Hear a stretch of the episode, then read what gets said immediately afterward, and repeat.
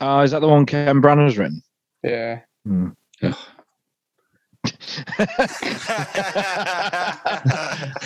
And uh, starring Michael Gambon and Simon Cowell. Is it that Stephen Fry's probably in there somewhere? No, it's not. It's not. I wish it was. I wish it was.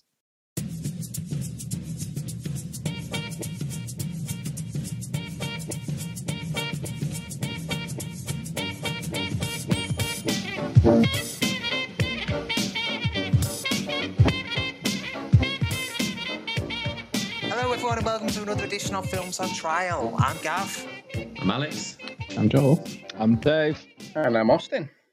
And this week we're putting the reality-bending reboot Matrix Resurrections on trial. Is it zero one zero zero one one one one zero one one zero one zero one one one? Or is it zero one zero zero zero zero one zero zero one one zero zero zero zero one zero one one zero zero one zero zero? Which essentially, if you don't know what that means, shame on you. But we're going to find out if this will be placed on our esteemed hit list or our steaming shit list. That is genuine binary code, by the way. If you are really interested, check out what it means. Anyway. Now, before we go on, our last film on trial was Spider-Man No Way Home. Alex, you judged that trial and deemed that it should be placed on the hit list.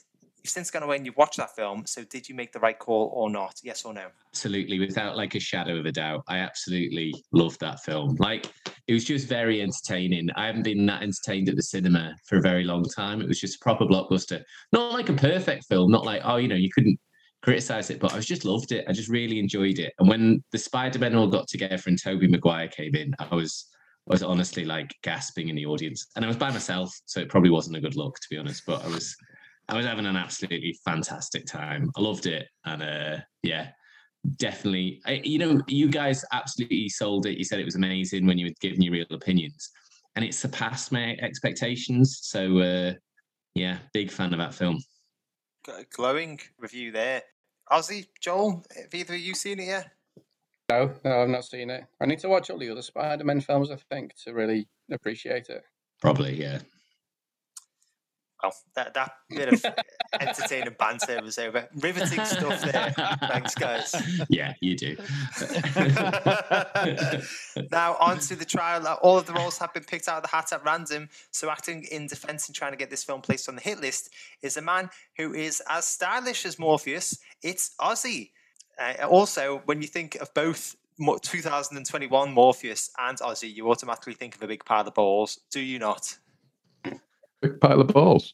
Yeah, well, that's what Morpheus is in two thousand twenty, twenty-one, isn't he? Why do you associate that with Ozzy? Well, I mean, look at him.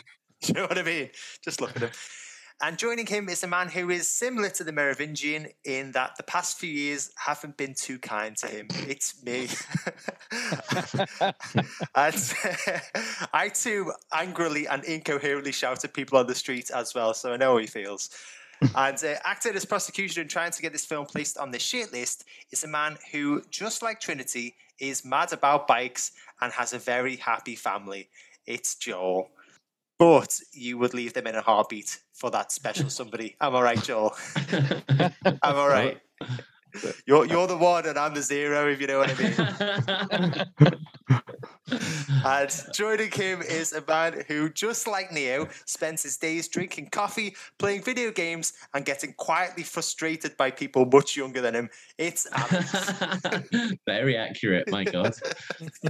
And uh, spoiler alert, he too is unable to fly, which I found out when I accidentally threw him off a trampoline once because he hit the ground very hard. The only thing I disagree with was the idea that it was accident that you threw me off that trampoline. Okay, and uh, just like real court advocates, the defence and prosecution will be making the best case for their roles. These may or may not be their real opinions, though, so do stay tuned until the end of the episode to hear their genuine thoughts. Now, this week, the role of the judge, who has to decide which list the film should be placed on, hit or shit, based solely on the arguments put to them and not using their own opinions, is Dave, a man is just like the analyst in that he purports to be a really calm, understanding, and nice guy, but deep down, Deep, deep down, we all know that he likes musical theatre. It's not as deep as you think it is. Now, before we get started, I think we should give the audience a bit of a better understanding as to what this film is about. So let us spin the wheel of impressions. Uh, I haven't got the wheel with me, so I'll just make the noise. Much better. That's much better. Do that. And this week it's landed on Dave. So uh, what we do here is we read off the synopsis in the style of one of the cast or characters from the film. This week it's obviously lands, uh, lands on Dave. So how would you like, Gav? How's it, Gav? Hey, wait, how's it, Gav? You were the first person I saw after I did my... So uh, how, how would you like Dave to read out the synopsis? Mm, Keanu, please. Yeah, Keanu. Bear in mind, I haven't seen this film. I don't know what he sounds like, but I take it he sounds as he does in... Yeah. No, it's very odd. He's speaking in a Cornish accent in this one. No, inexplicably for the entirety of the film. I mean, I can't do a Keanu Reeves, but I'll, I'll have a go. So, Keanu Reeves, yeah? Yep. Yeah. Return to a world of two realities. One, oh my God, everyday life. The other, what lies behind it. To find out if his reality is a construct, to truly know himself, Mister Anderson will have to choose to follow the White Rabbit once more.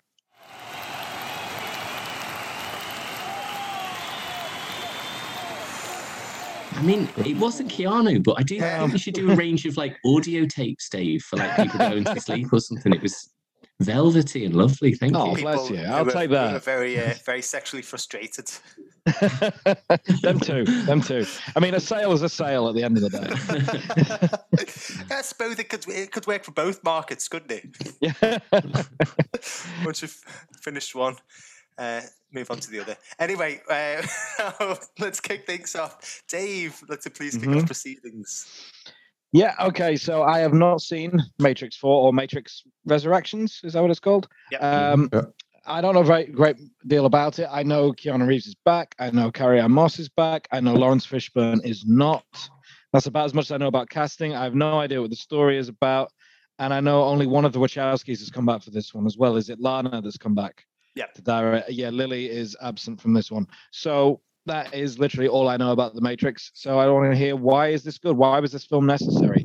I have mixed feelings about the, the original trilogy. I think the first one was very good, and then it kind of lost its way a bit, in my opinion. Uh, does Matrix four bring it back? We will find out. So I'd like to hear from someone from the defense, please. Gav. Yeah, I, I think that it doesn't necessarily bring it back, because what this film does is actually put a really new and interesting spin on the concept of what the Matrix is. So it, it's, it's no secret that this film was essentially going to be made by Warner Brothers, whether Lana Wachowski or any of the creative forces or the cast were involved or not. They were going to make this film one way or another. And Lana Wachowski then came on board and was like, right, if you want a reboot, I'm going to give you my version of a reboot. It's not going to be your standard Force Awakens bullshit where it's just like, hey, look at this, wink, wink, nudge, nudge. Look at something that happened before and, you know, Easter eggs and whatnot. This is something well, different. And, you know, beginning and... and no, no, and the, the, that, that, that, that, that, is, that is the one thing that I really liked about this film, but the thing that I liked about it the most was the plot. The plot was so original and, and unique, and I'll just go into a bit of detail about the plot. Once again, I've given the un- unenviable task of capturing a very dense and complex plot in a very small amount of time, so please bear with me, Dave. So it starts with Bugs, a human resistance fighter, encountering a program running old code, which involves one of the scenes from the original Matrix films. But everything is off, the characters aren't the same, and some of the details have been changed. Bugs finds that one of the agents is behaving strangely and discovers that he is actually an A I program, which is the embodiment of Morpheus, who's also been repackaged, and she helps to free him. We find out that this is all a modal or a program designed by a successful games developer, Thomas Anderson, aka Neo, played, as you said before, by Keanu Reeves, who has created a hugely successful trilogy of video games based on his dreams of The Matrix. It's kind of like a really arty and dark version of Free Guy at this point. Okay. yes, yes, pretty much okay. in a good way. In a good way. So... Uh, So Neo is essentially trapped in a mundane existence. He has seen a therapist who has him on medication of the blue pill variety, not Viagra, by the way. He dislikes his business partner, Smith, and he dreams of hooking up with Tiffany, a married mother from his local coffee house, aka Trinity, played by Carrie-Anne Moss. Bugs and Morpheus enter the Matrix to free Neo and realise that Smith is actually Agent Smith, who's been repackaged and reprogrammed to keep close tabs on Thomas Anderson. They free Neo, the whole pod thing again. They take him to the new human sanctuary, which is called Io, where he is reintroduced to elderly Niobe. She explains that sixty years have passed since the machine war, and that in this particular sanctuary, humans, machines, and A I are living together in harmony. She explains that the machines resurrected Neo and Trinity for some unknown reason, so then Neo, Bugs, Morpheus and co. return to the Matrix to rescue Trinity and figure out what the hell is going on. Neo fights Smith and the Merovingian, who want the Matrix to return to its former self. Then, before they can save Trinity, the therapist reveals himself to be the real baddie behind this, called the Analyst, who is a program that studies the human psyche. He saw the Neo and Trinity die at the end of the machine war, but he created these resurrection pods to study them more. He found that individually, the two of them were not that special, but when they worked as one, over countless iterations, they overpowered the system because of their love. So the Analyst has been controlling the latest iteration of the Matrix as to keep the two near each other, but preventing them from actually becoming close. Anyway, the Analyst says that if Trinity volunteers to go free of the Matrix, Neo can take her, but if she refuses, then Neo will permanently have to return to the Matrix by his own free will.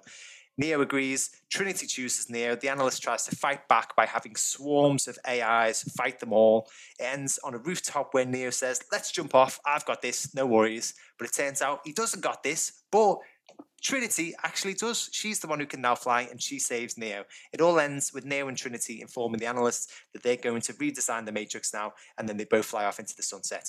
You know, it, this serves as a continuation of the Matrix trilogy, as well as like a meta commentary on the series itself. It's ambitious and compelling, and it's not just packed full of callbacks and Easter eggs, as I said, but it gives a fresh new take of what the Matrix is and what it's capable of. It's bold, it's fresh, it's inventive, and it's visually stunning, bringing the world of the Matrix even closer to our reality than ever before. It's not just a rehash of everything that was successful about the first films. This isn't Star Wars The Force Awakens. This is daring. This is something different. This is a film not just about revisiting the old rabbit hole, but it's about delving deeper into the original original rabbit hole and see how deep we can get. I think we normally say, see how far it goes. It's the, uh, it's the usual phrase to wrap that up. But yeah, yeah, okay, we can phrase it that way if you wish.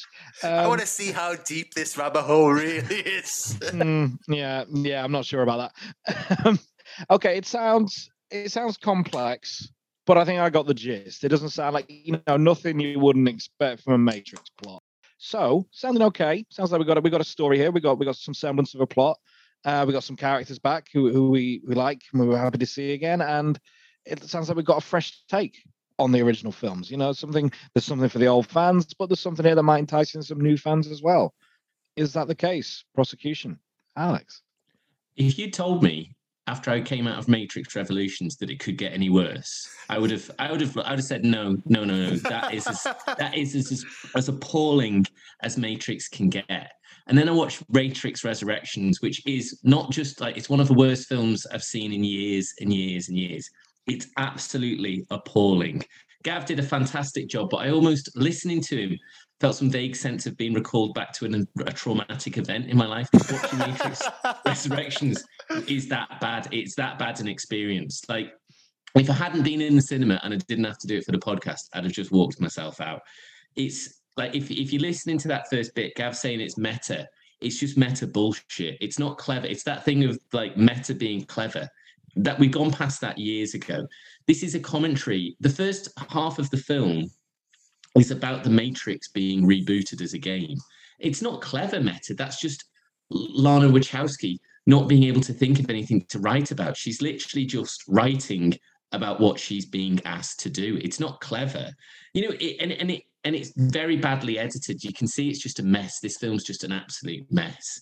It starts with the old Matrix. And, you know, you are like, oh, that's interesting. There's an old Matrix, but there was a new Morpheus and the agent. So you've got the whole, you know, the first scene when Um, Trinity is being sort of taken by the cops and she turns around and fights them, but it's all slightly different and you're like, oh, I wonder what's going on here, this is strange, but, you know, and then this Bugs character comes in and she's watching it and you're like, well, you know, this mystery starts and you're going, right, okay, this is this is interesting, I don't really see where this is going.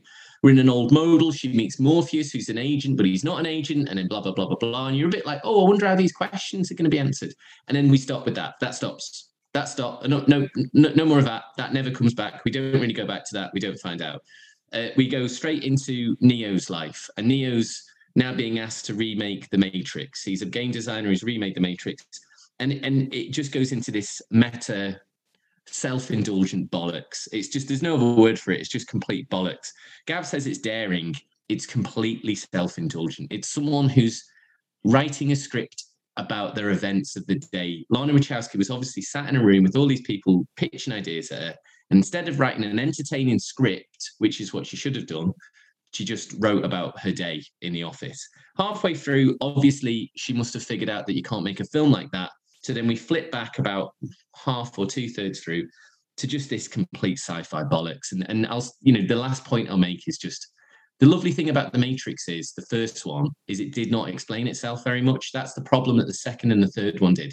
It started just explaining everything. You had the Merovingian just talking, talking, talking, just explain, explain, explain.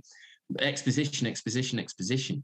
And this film like dials that right up, where you just have these, almost like a terrible episode of Star Trek, where they're talking about the quantum stabilizer isn't working and we can't do this, but we need the extra, oh no, that'll work because we're going to realign the coupling and put that in, and no one cares. And it's just it's just sci-fi, but it's the worst. It's the lowest form of sci-fi. And it's amazing. I've never seen someone, I've never seen someone as a director get just progressively worse. It's almost like, I hope they make more films, because like how how deep can the rabbit hole go? How can you go from like the absolute pinnacle of the best action film ever and get worse? It, it's it's it's honestly astonishingly bad, this film. Wow. Astonishingly bad. And like we said, this comes from uh, from Alex, who was a devout fan of the first Matrix film. Are they steadily getting worse? He's like, are they steadily getting worse? I'd like to uh, come to the defense again on this one. Can, uh, can I just say, I, I like, I, I wouldn't say Alex was a devout fan pretty of devout. the first. Devout's right. There was a religious element to it. But defense, uh, this sounds bad. This sounds pretty bad. You know what? I think it's getting a really bad rap, and I maybe because I'm, I'm not tainted by the second and third films. I thought going into this that I was going to be at a real loss. Like I, I genuinely wanted to try and put some time aside to make sure that I was up to speed with everything that's gone on. I, I'm well aware that it's a very complex and difficult, you know, universe to to grasp. And that first half an hour, you know, I was like, "Fuck it, I'm glad I didn't watch the other two. I didn't need it because." It just set itself sure. up as its own standalone film, and it is a reboot. So it's, it calls back enough to to the previous films for you to understand where you're at. And, you know, if you've got seen the first film, you grasp what The Matrix is. You've got your own pieces together. So this bit of, you know, the, the over-indulgent dialogue that Alex is talking about, it doesn't feel gratuitous at all because I've not been through it previously. So as a standalone movie, I think it works really well. It's a really clever take to say that, oh, actually, the Matrix trilogy was, you know, and, and in some way, if that had come at the end of one of the films, it would have been a cop-out. But the fact that it's a book, uh, sorry, the fact that it's, a, that it's a computer game, you're like, oh, fuck, that's quite clever, you know, or the way to, to tie all of that in and to make this a reboot and that it's become alive, you know, it's, it, I, I genuinely was, was entertained, not least for the action, because it dials up everything that you've seen before. You know, Keanu's still the man. He is, um, you know, absolutely smashing it. And and the C G I is, you know, it's it's top notch in this. It's right up there with the best of, of the action films that we've seen. So I was, uh, I, I very much enjoyed it and, and didn't mind the uh, the complexities within there. You know, I think this does things like the meta stuff way better than um, one where everything goes backwards. Yeah, Inception. Like it just it just felt more obtainable. You could just watch it and I could take in what was happening, mm-hmm. and it and it, it brought you along. So um, for for me, I think this is uh, maybe tainted by the two films that have come before it. Um, for, for these guys. But for me, it's uh, it was it was really refreshing. It's something which we've not seen very recently, or I've not seen very recently. So it felt good and new, and it was a nice change from a Marvel type action film. Okay. So uh, just to surmise what Ozzy's saying there, you know, this feels uh, pretty fresh, not in terms of maybe for Matrix fans who've seen the original trilogy, but in terms of the way the uh, the cinematic landscape has evolved at this moment in time. This is pretty good timing to drop Matrix four. Uh, what do you think, Joel? You've seen the original trilogy. Uh, yeah, it feels fresh because it's fresh out of Lana's arse, to be honest. It's just... like everything that, that, that made the original Matrix good it, is... is lacking here. You, you know, you think of the original Matrix, you think of so many good scenes. You know, you've got like the subway scene, the fight with uh, Agent Smith. You've got like the bullet dodging scene, the scene in the lobby with all the guns and all that type of stuff. And there's just nothing, you know, there's nothing stand out here at all. You would think that, especially now with all the experience that Keanu Reeves has got with things like John Wick and that type of stylish action sequences and things like that, that they could incorporate some of that into this, and there's just nothing really. When you watch it, there are some decent ac- action sequences, but there's nothing that will, like, you know, kind of tie this film down as you'll go to your mate and say, oh, you know, that action sequence was amazing. If you think of even like the Matrix two and three, they've even got some really great action sequences, like Matrix two, for example. You've got that really great action sequence on the freeway with the trucks and that type of thing. Uh, Matrix three, you've got the huge fight with all the Agent Smiths, and there's just nothing stand out here at all. Um, you know, it's just one of those action films that's very, very bland. Um, and again, just to kind of touch on that subject, The Matrix was a sci-fi film. It was, uh, Alex kind of touched on it. It didn't like, over-explain everything. There was always some tension. You know, you always felt as though the agents were one step ahead and they were much more powerful than, you know, the, the free people, if you like, like Morpheus and Neo. Um, and there was always that kind of tension there, and that's what made it so great. Here, again, there's, there's absolutely none of that. You never really feel like there's much kind of jeopardy. The villains are horrendous. The whole plot really is just convoluted, and it ends up as becoming more of a love story. I think the kind of whole theme here is meant to be that, like, love rules all, and it's just... it's been done like so many times before, um, you know, that like the, the connection between Neo and, and Trinity is so strong that it can't be broken, even though the Matrix has been rebooted. And yeah, it it just leads you down a path which is just like far too, you know, dirty to to follow. Um, it's it's just yeah, it, it's it's very, very messy. But yeah, I, I think focusing on what makes the the original Matrix so great, the action, the jeopardy, all that type of thing, the ingenuity, if you like, of like a, you know, the, those bullet dodging sequences, all that type of stuff tied together made it such a great film. And again, it, this one's just, I wouldn't even say lost in translation, but it's just lost its way completely. You know, she should have gone back to the drawing board and built up from what made made the original great, built up from there and and gone with a sequel. Gav mentioned The Force Awakens, and you know, one of the things that you can definitely throw at that is it, it's pretty much, you know, A New Hope repackaged, but at least The Force Awakens, like, repackaged that relatively well before it went off on a tangent. Whereas this just, it's like, you know, you go to McDonald's, you order a Big Mac, but when you open it, it's a shit sandwich. That's what this film is. So, yeah, it, it's just not good. Thank you, Joel. Eloquent as ever. This sounds a bit more like what I was expecting, I hate to say it. Gav made the film sound quite promising, and Ozzy himself said there's, there's a few good moments to this, but this is kind of what I feared. This is playing on my fears now. Gav, I know you want to elaborate a little more about plot details before we wrap up on plot and move on. Yeah, I would say as well, this is not like going to McDonald's and ordering a Big Mac and getting a shit sandwich.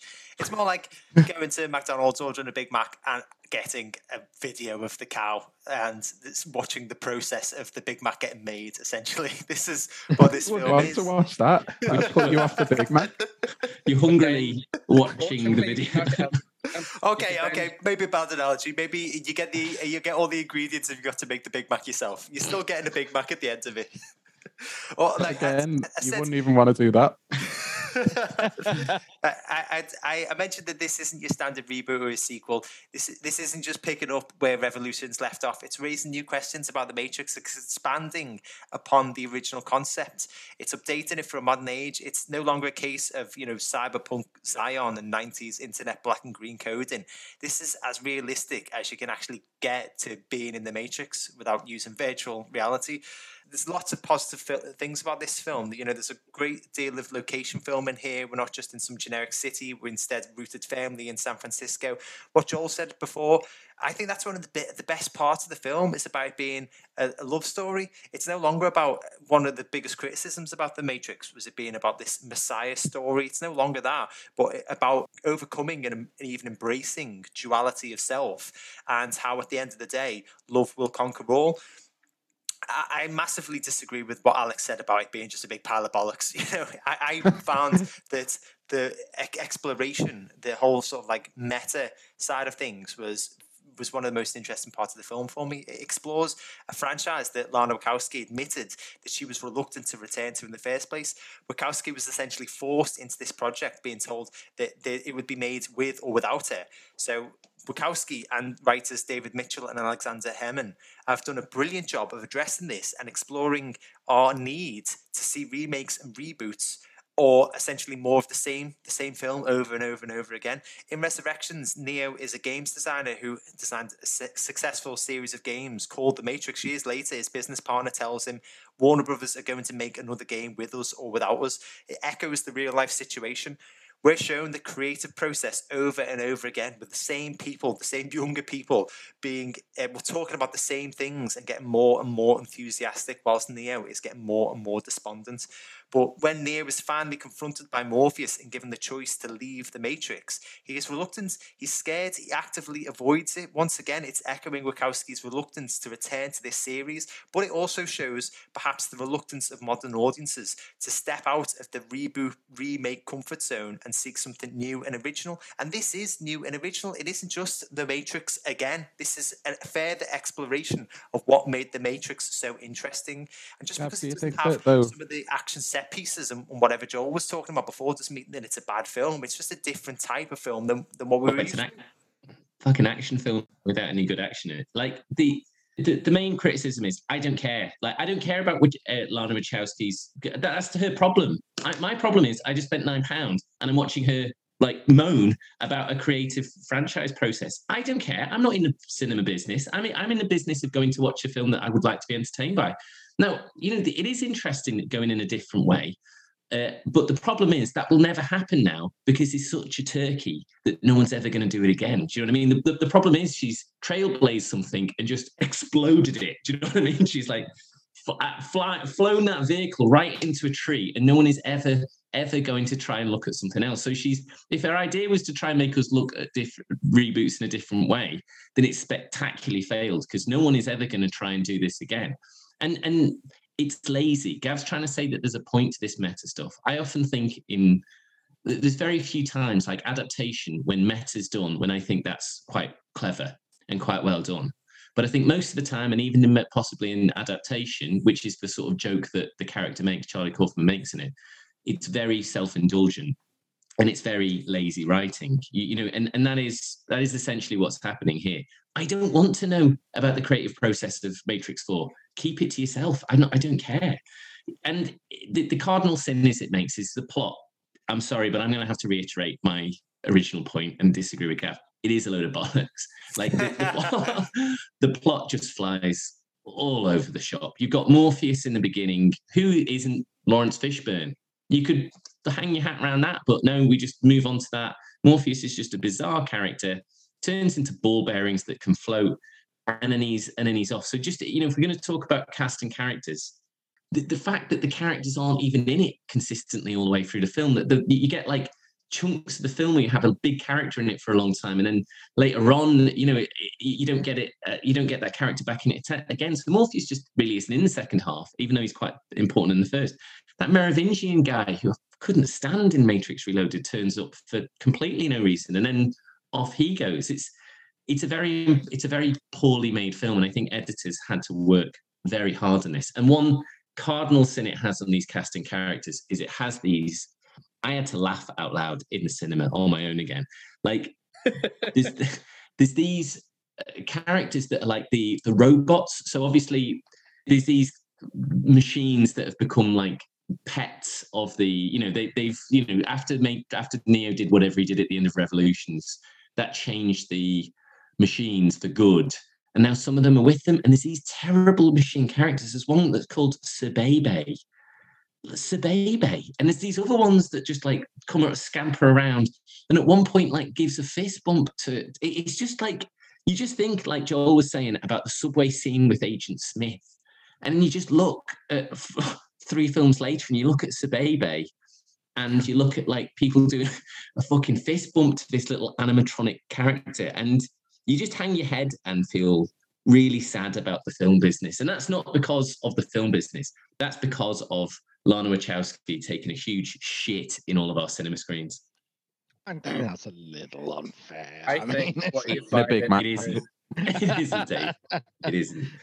Um, okay, well, I'm getting some very contrasting things here. You know, um, both sides are really going pedal them to the metal on this. I want to hear a bit more about casting characters. I know. I, I, let's let's leave Sebebe for a bit. You know, I think I've heard all I need to hear about Sebebe. But general casting characters. Obviously, we've got some returning characters here, beloved characters from previous uh, incarnations of the film. Some characters are returning, but not in the forms that we used to see them. Uh, tell me what's going on. Tell me who's good, who's bad. Joel, start with you, please.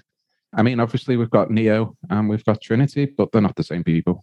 You know, they are played by the same people, aren't they? They are played by the same people, and they are essentially meant to be the same characters, as in that they get saved and plugged back into the Matrix. But everything that made those characters kind of unique and the way that they were just seems to be gone here. And it, it's all kind of watered down in the kind of hope that you get behind this love story. My biggest problem was probably with Morpheus. You know, Morpheus for me was such a big deal in the original, even in this, even in the second and third one. You know, he had like kind of so much charisma without really kind of trying too hard or overacting. Like a lot of the big moments in the Matrix were, were down to Morpheus. And, you know, you think of like the red pill, blue pill moment. You know, there's so many like kind of memes on the internet.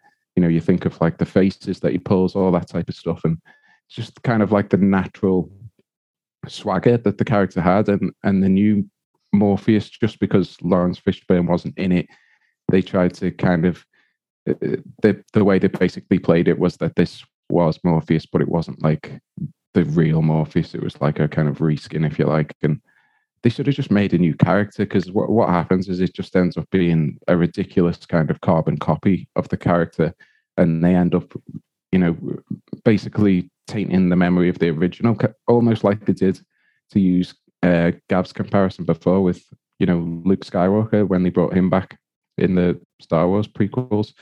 Um, you know, they absolutely fucked that character. And the same here with, with Morpheus. Then you've got like Jada Pinkett Smith, who, again, she, she's just nothing. The character is just nothing. And it's a little bit of a shame, because she could have been, you know, she could have been decent. She's dressed up all cool, and, you know, she's got a bit of like sass about her, I suppose, but the character is just completely, completely unmemorable. Again, to kind of hark back to the original, you know, you even remember some of the kind of side casting characters, uh, and here you just don't. Everyone just kind of blends into the background. There's no real kind of reasons to care about a lot of these characters, even even Neo and Trinity. In the first one, like, how much did you want like Neo and Trinity to survive? And then, you know, you actually cared about those characters. And here, again, it's just kind of taken away from you, because all the characters are essentially watered down so much, and the, the kind of plot is so janky that you kind of chop and change between them.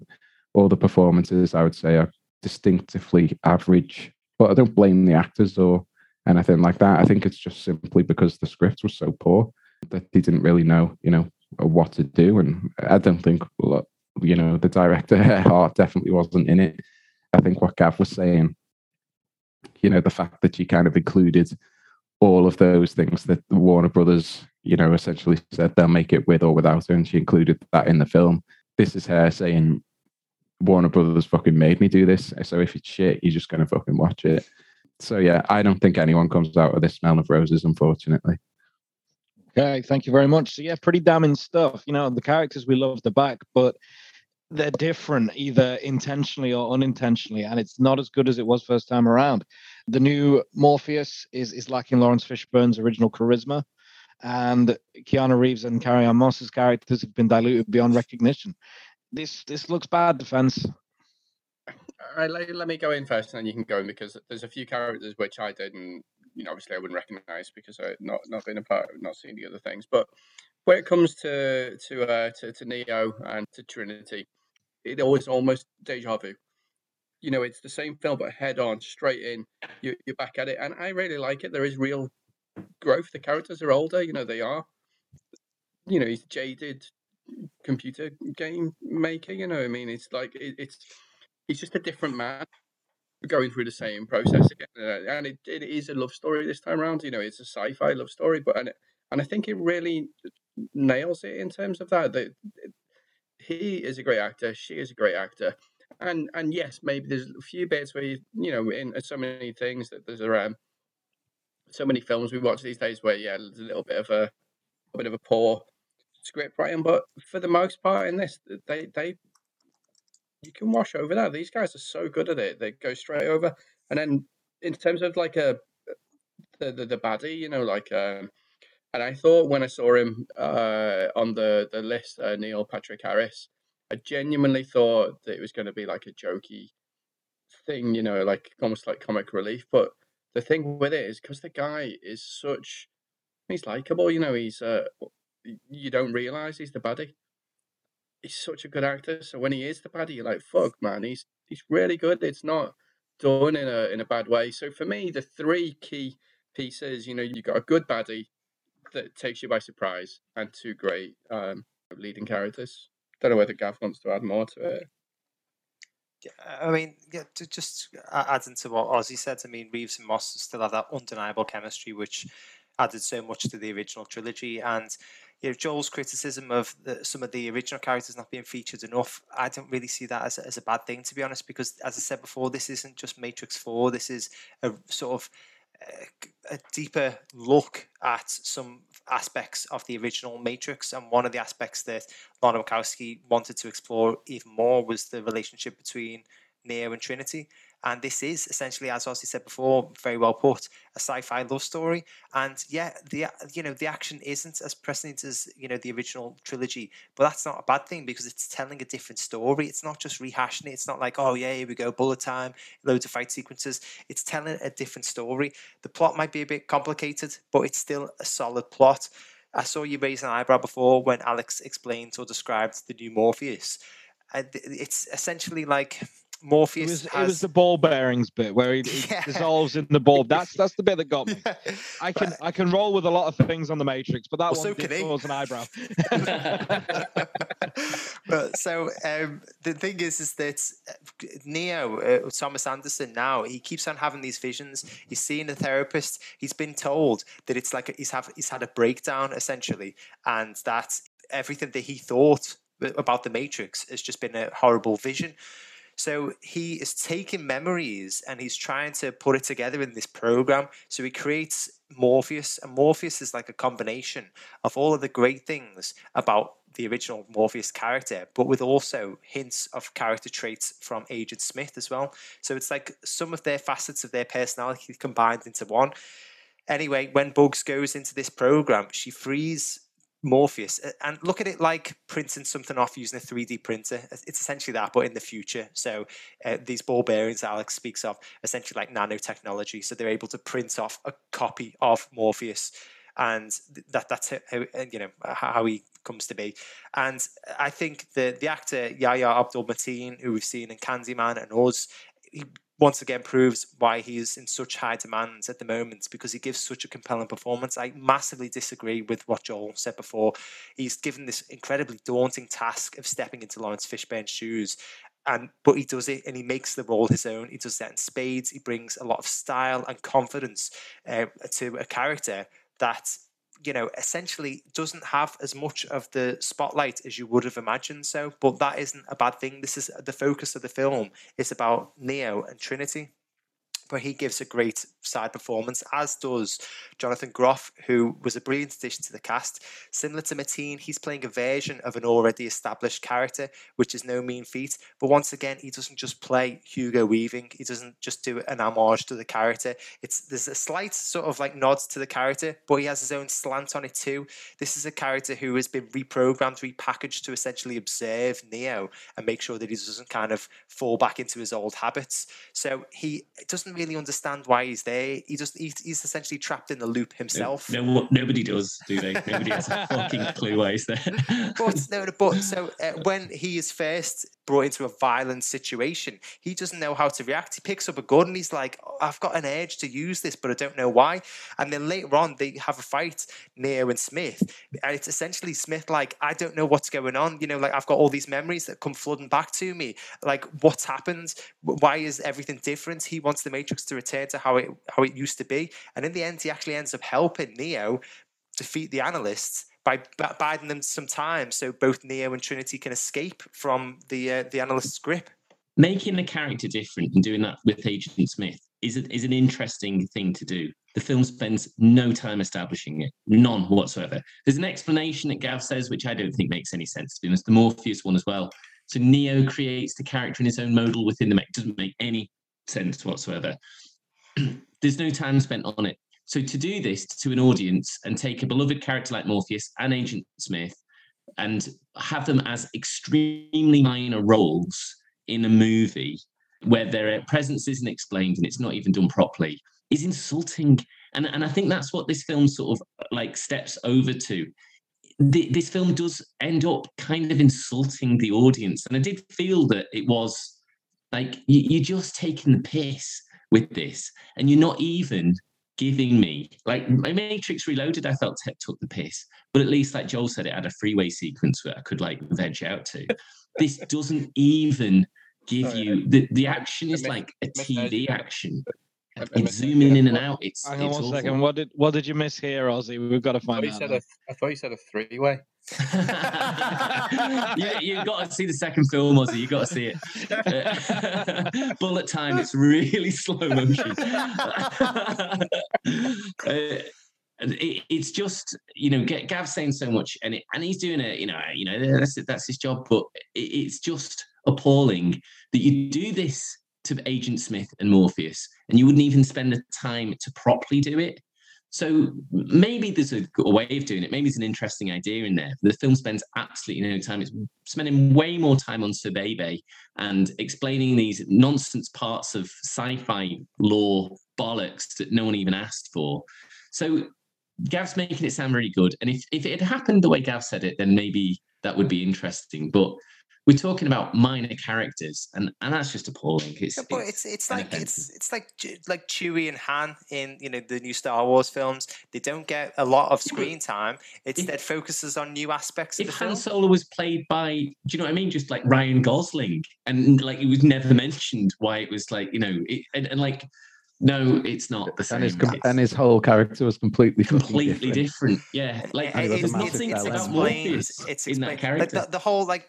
Big part of the plot that we're all kind of scaring over is the fact that this is the Matrix in the twenty-first century. This is essentially the twenty-first century reboot of the Matrix, where everything is slightly different and slightly repackaged. And why would you put like Neo when you're trying to get him to forget about everything? It should still be the same. If if Neo and um, Trinity are the same people, then surely Morpheus and all them should be the same. I know they essentially saved them and replug them in, you, but the rest yeah, of it well, doesn't make sense. It, do, do, do you think Laurence Fishburne turned up to the reading and they were like, Laurence, there's been a terrible mistake here. We've actually thought of something better and you're not in it. Do you know what I mean? And Hugo Weaving as well. They just didn't want to be in it. And so they had to rewrite. They no, had to write I, something I, no, out. It's I, not dis- a thoughtful, I disagree. I disagree. Careful I honestly, thing they're doing. They just they, didn't get them. No, do you know no, what I mean? They, they, they, they, they wanted to took show one look the... at this script and thought, absolutely fucking no, no, no, no bollocks. No, I, I, what, what essentially is is because the, both Neo and Trinity die at the end of the third film anyway. So this is them bringing them back. This is set decades after the original. It isn't a case of Because, I mean, you, you can explain why some people have aged and why some people haven't aged. So if you were to have, like, a near seventy-year-old Hugo Weaving in the film as the original Agent Smith, it would raise questions. It would be like, why have you got a, an, an A I program that is aged drastically in, you know, sixty years or whatever? So they needed to do something with that. So they had his personality traits repackaged, reprogrammed. It's the same character, but he looks different. They've tried to wipe his memory, that sort of thing. And with Morpheus, I mean, well, once again, it's twenty years later. You know, it may be more, maybe Laurence Fishburne was asked and he didn't want to kind of get into a physically demanding role again. Or maybe it's a case that they already had this story in which Morpheus wasn't a big part of it, because the main focus is the central love story between Trio, uh, sorry, uh, Trinity and Neo. You're obsessed with me, why is it? but but that's the focus. So there's no need for Morpheus's character to be there, because I think his arc was closed within the three films. This is about exploring part of the film, of the original three, that wasn't fully developed, and and I, I think that that's the reason that they're not in, they're not in this one. Okay, thank you very much. I think I've heard enough about characters. I might have heard enough about the film, to be honest with you. We've gone over this pretty pretty much in, in depth. Has anyone got anything they would like to add before we move on, or shall we just draw this to a close? All I would say, Dave, is, you know, imagine going to see, like, John Wick five, but mm-hmm. it's not, like, loads of action, loads of gun sequences. It's just John trying to find a girl to go out on a date with, and he occasionally shoots someone in the face. You would feel, like, insulted that you've been missold, like, you know, an I P that, you, that you're really into and that you loved. That's basically what The Matrix four is. Okay. Uh, Gav, you got any uh, scathing remark? To- and I, I, I will say, I'm going to be honest, and I'm going to say that, like, it does feel disappointing, a little disappointing in regards to action. Like, if you're looking at it as an action film, and like you're comparing it to the original, uh, because the original was such a genre-defining, game-changing film when it comes to action. So it's always going to look subpar in comparison to the original. But this film still has, is full of exciting sequences to keep you entertained, including a brawl on a train where we're shown avatars can be controlled by the Matrix at any point. There's also a great fight between Neo and Smith that harks back to the original. But, you know, once again, this is a film that's standing on its own, not just repeating the successes of the past. And I feel that Wachowski's highlighting this sort of, like, modern obsession with the need for violence in action films. In this, the heroes are essentially pacifists who don't use guns at any point. And there's a scene at the end where the Analyst takes control of every single avatar within the Matrix and swarms the heroes, basically, as they try to escape. It literally involves avatars throwing themselves from their windows to get close in on the action, which is, you know, I, I imagine some sort of commentary on society's relationship with on-screen violence. I think it's just very well done. It's not an action film. It's not, you know, The Matrix four. This is a sort of reimagining or drilling down into some aspects that were perhaps not touched upon as much in the original films. This is its, its own thing. Do you okay. think maybe that, like, in the original, you know, Lana was like, you know, let's do this, and then her sister was like, you're fucking insane. maybe, maybe. Do you think so she had somebody to stop her? You know, like in the same way that she yeah, yeah. just had somebody to reel him in in the, in the originals. I think so. But, you know, yeah, I mean, like, this could have easily been a low-risk nostalgia cash-in, but it was instead something that delved deeper into the original mythos and asked even more questions and offered up there you go uh, again. something Sess unique. About three ways and go. I, I think my final point would be it's a little bit rich for someone who's made their money off extreme, you know, violent films to be then turning around, making a sequel to a violent film and then being like, ha, you know, if the idea is Gav is saying that, like, getting them into the cinema and being like, ha, got you. It's not an action film, actually. And you should be ashamed of yourself for wanting to see an action film, you know, for coming into Matrix four. My thing is, by all means, if you want to have a wank, have a wank. Just don't sell tickets for it, yeah? That That's my main takeaway for this film. It just feels like a massive wank that everyone's had to buy a ticket to go and see. As, as loath as I am to close the proceedings on that one, I think we best stop there. Isn't that the premise for OnlyFans? it's essentially it is. Essentially it is. Um, right, yeah, I've got plenty. I've got pages upon pages of notes about Matrix four. Uh, has anyone got a quiz? I do have a quiz. I do have a quiz. My quiz is all about Keanu Reeves, who I love very much, and I uh, Hope you guys love them as much as I do and can answer these questions. Uh, first one, how old is Keanu Reeves? Bam, fifty-seven. Oh, well done, Gav. I had a feeling when I was writing this that Gav might do quite well on this.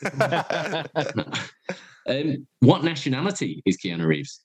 Bam. Isn't he like Peruvian? Incorrect. Oh, oh no, he's um, oh, Lebanese. God. No, Lebanese, he's not Lebanese. It, yeah. Is, he is, is Lebanese. He not Lebanese? He's not Lebanese. It, I, I, I want to say American, just to be... He's not American. Aussie? Um, well, I was going to say Canadian, but... Yay! Aussie gets the point. He is Canadian. No, it wasn't... Was the... My next oh, question is, where was he born? Bam. Lebanon. Yeah, yeah. Oh, he was born in Beirut. So he was born there, but he, he grew up in Toronto. What was his film debut? Oh... Was it Bill and Ted? It wasn't Bill and Ted. Is it like a very obscure yeah, role where he plays like Thug obscure. Number Two or something? No, I think it was a bit bigger than that. Um, I hadn't really heard of it. I don't okay. know. I don't know. No one. Youngblood was the answer. The next one, in his own words, what movie did he turn down that led him being sent to, quote, movie jail? So he had a long period after turning this film down where Fox would not give him any more roles. Oh, whatsoever. Is it Speed two? It is Speed two. He said that that really, really harmed his career by saying that he wouldn't come back for it. And when he was asked by Jan de Bont to be in it, he his answer was no, because boats are not that fast. And let's be honest, if you've seen Speed two, he was fucking right, wasn't he? So, uh, yeah, well played, Keanu. Uh, what instrument does he play in his band? Uh, guitar? He does. I'll give it you the point. It's bass guitar. What is the name of his band? Don't know. Uh, Keanu and the Reeves. Keanu and the Reeves. No, his name, the band is Dogstar. Uh, what did he try to change his name to? As no one, when he tried to was trying to break into Hollywood, he was uh, trying to change his name from Keanu because no one could pronounce it. Oh, was hey, it? Uh, oh, go on. Sorry. No, go on, Gav. It's it's a bit like uh, Chuck, uh, like Speedo or something. Uh, I'm going to give you the point for that. He had uh, he had three ones. He tried Casey Reeves. He had Chuck Spadina. Oh, that was it. And uh, Paige Templeton the third, but uh, decided to go with Keanu. Next question: what does Keanu actually mean? What does it stand for? His name? Cool yeah. breeze. Cool breeze over the mountains. It certainly does. Uh, next film. Uh, next question: how did he help Al Pacino to get on board for The Devil's Advocate? Al Pacino didn't want to do it. Keanu had an idea. What did he do? Uh, oh, oh, did he say uh, you can massively overact and it'll be fine? He did. He gave him free rein to overact, and as you know, Al Pacino could not help himself at all. No, he deferred his salary. He's done this quite on quite a few films where like they, everyone wanted Al Pacino on, but Al Pacino was like, no, it's not enough money. So Keanu Reeves said, don't have to pay me then until I get like a point of the profits or something like that. And so he deferred his salary. I love Keanu Reeves. He's such a nice guy. In March twenty nineteen, a flight he was on was grounded due to bad weather. How did he get back to L A? Um, did, he, did he hire out a bus for him and all of the passengers, and then he gave them a free tour of uh, San Dimas, uh, where did. Bill and Ted was filmed? He did. It was a terrible question. I just wanted to tell that story, to be honest, because it's he's such a nice guy. And um, my last question, what is his highest rated film on IMDb? Ooh. Uh, Joel? John Wick? Gotta be John Wick, isn't it? Yeah, one of them. Maybe The Matrix? Or Speed? Speed for Gav, are you going for? Yeah. Dave? Point Break. It was The Matrix, Gav. It's a shame. Oh, it's a shame you shame, changed your answer. Shame. I know, I know, real shame. But don't worry. You still won the quiz. Well done, Gav. You're a huge Keanu Reeves fan. Yeah, I'm quite a big fan. Probably probably scarily so, to be honest. yeah, yeah, yeah. I tell you what, colour underpants he wears as well. okay. Right, uh, that's back to me then, is it? No, go on, Gav. What colour? What colour? Oh, uh, it doesn't wear any, Dave. It's a trick question. And I guess that's back to me then. So, right. I've had a bit of time to think about this while the, while the quiz was going on. There was a lot of conflicting things, to be honest with you. I was wary of this film, especially when I when I saw the trailer, when I heard it was coming out. I wasn't quite sure what to make of it. that a lot of that wariness was dispelled by a lot of Gav's and Ozzy's arguments. It sounds like, you know, there could have been some promise here to this film. It's it's a reimagining, not a reboot. That is that is refreshing. And like Austin said, he was able to watch it without having memorized the previous films. You know, this isn't just for the superfans. But Alex and Joel did point out that it is overly self-indulgent, um, and with a, a, and more than an element of slapdash plotting and maybe even scripting going on here, which has actually deteriorated the quality of the film, um, led to your characters being quite watered down. You know, I think we, we talked about, yeah, Neo and Trinity not quite being the same as we remember them. Um, and although this is familiar territory for the actors, you know, they've played these characters before, they can probably fill in the gaps, to be honest with you, on, on where the script may have let them down. So I'm not overly deterred by that. A lot of new additions, for the most part, sound pretty good as well. Um, Neil Patrick Harris was singled out for particular uh, acclaim. Jonathan Groff, uh, Yahya Abdul-Mateen, uh, decent new additions to the cast by by most accounts, but very bland action was something that uh, that the prosecution pointed out. And it is, it, you you remember the set pieces from the first Matrix films, even the ones that weren't that good. You remember the action set pieces; they stick in your mind. Whereas Joel pointed out that not much of this really does.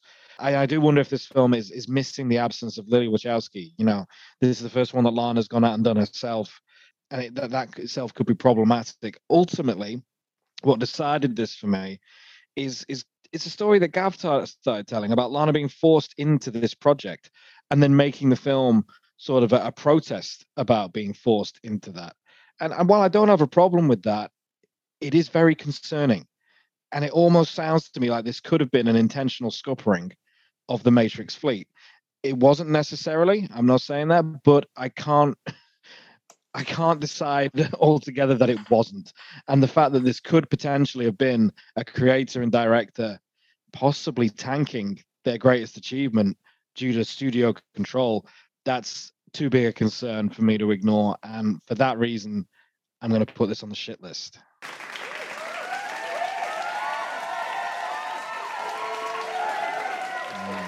Very interested. Uh, so, Alex, genuine thoughts? I hated it. I hated it. Uh, it's uh, it's an awful film, and it's very self-indulgent, and it's just uh, just absurd from start to finish. And the main thing that I didn't say is it's two and a half hours long of oh wow utter shite. Yeah, I should have mentioned that. Um, so no, appalling in every aspect. But I don't think there's a single thing you could say that was not appalling about it. Ooh, okay. Wow. Uh, like, Joel? Sorry, the, the exact opposite feeling I got from Spider-Man when I went and was very disturbed. This was the exact opposite feeling. It's like the two huge ends of going to the cinema spectrum. That's what I got. Uh, uh, uh, Joel, how do you feel about this? Um, yeah, I was very disappointed as well. Like I, the original, you know, one of my top five films probably of all time, and I was expecting more of the same, I think, and that's why I was so disappointed. But even putting that aside, it's just shit. Like, the, the action and the characters are just not there. And it's just messy, like Alex said. It's over two and a half hours long. You spend a good half an hour trying to, like, explain to you why Neo was put back in. I remember looking at the clock, being like, oh, Jesus, like, we've still got, like, this amount of time left, and we've we've got nowhere. Um. So, yeah, it it's terrible, and I feel bad for them because, like, where where do you go from here? For me, that's that's like got to be the end. You've just got to kill that franchise now because you can't go anywhere from it. And they kind of left it open a little bit at the end to like a sequel. And I just really hope they don't go there. I think they just need to let it die. Harsh words, Ozzy. How did you really feel about it? I had a really good time for the first two thirds, maybe first hour at best. Uh, maybe a little bit like. For me, I just don't think The Matrix is for me. Like, the first one, definitely, absolutely loved it. But the rest of that universe, I'm just not into it. It's too um, conspiracy theory and all that stuff these days, you know. So it just, I couldn't help but feel like I was part of, like, the, the mad anti-vax movement. Trying to, you know? so, so, yeah, like, I, it was fine. But it's not, it's not nearly as good as number one, from what I can gather. It's not even, it's not even in the top three of the four movies.